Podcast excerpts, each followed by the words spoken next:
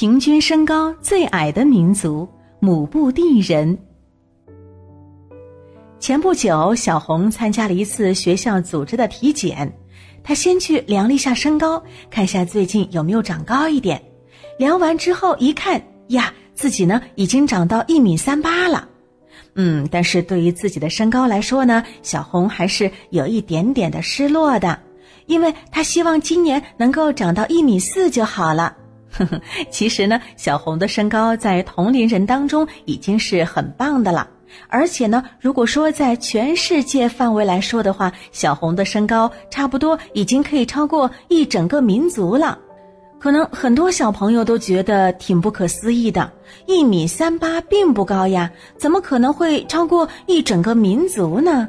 哼，你们还别不信啊！世界上还真有这么一群人，他们的平均身高呢不到一米三七，他们呀就是姆布地人。姆布地人也叫班布地人，是一群生活在非洲萨伊伊图里森林的比格米人。比格米人泛指男性平均身高不足五英尺的民族，五英尺呢，差不多是一米五左右吧。那即便如此呢，姆布地人还是比格里人当中最矮的，不到一米三七平均的身高，嗯，让他们呢成为了世界上身高最矮的民族，啊，那当然了，凭借这些袖珍的身高啊，姆布地人或许是所有比格米人当中最有名的存在了。除了身高矮以外呢，姆布地人的肤色也比他们的邻居班图人和苏丹人都要浅很多，血型和其他的身体特征也是大不相同的。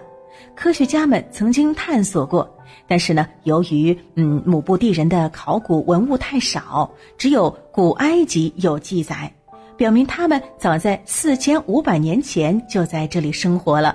所以说呢，他们或许是。当地最早的居民呢，和我们现代都市的人不同，姆布地人长期生活在森林里头，他们仍然过着游猎和采集的原始生活。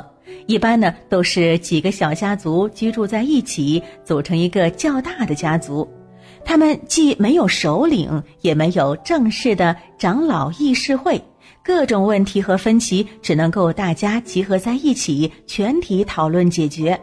此外呢，和一般的原始部落不同，姆布地人极少有一夫多妻，基本上都是一夫一妻，所以呢，家庭关系比较紧密和持久。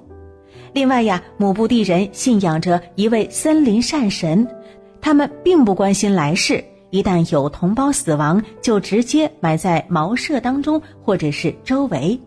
紧接着呀，他们就会放弃这块土地，重新去建造新的家园。这就是我们世界上最矮的民族——姆布地人。